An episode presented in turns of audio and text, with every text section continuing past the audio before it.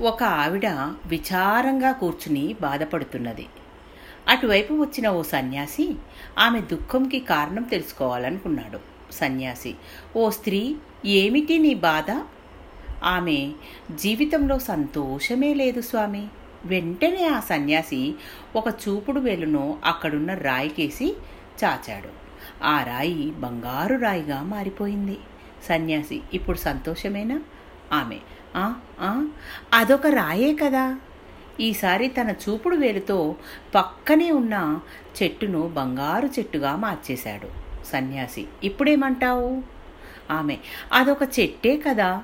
మళ్ళీ చూపుడు వేలును ఇంటివైపు చూపించాడు. ఇల్లు బంగారు ఇల్లుగా మారిపోయింది. సన్యాసి ఇది చాలా ఆమె.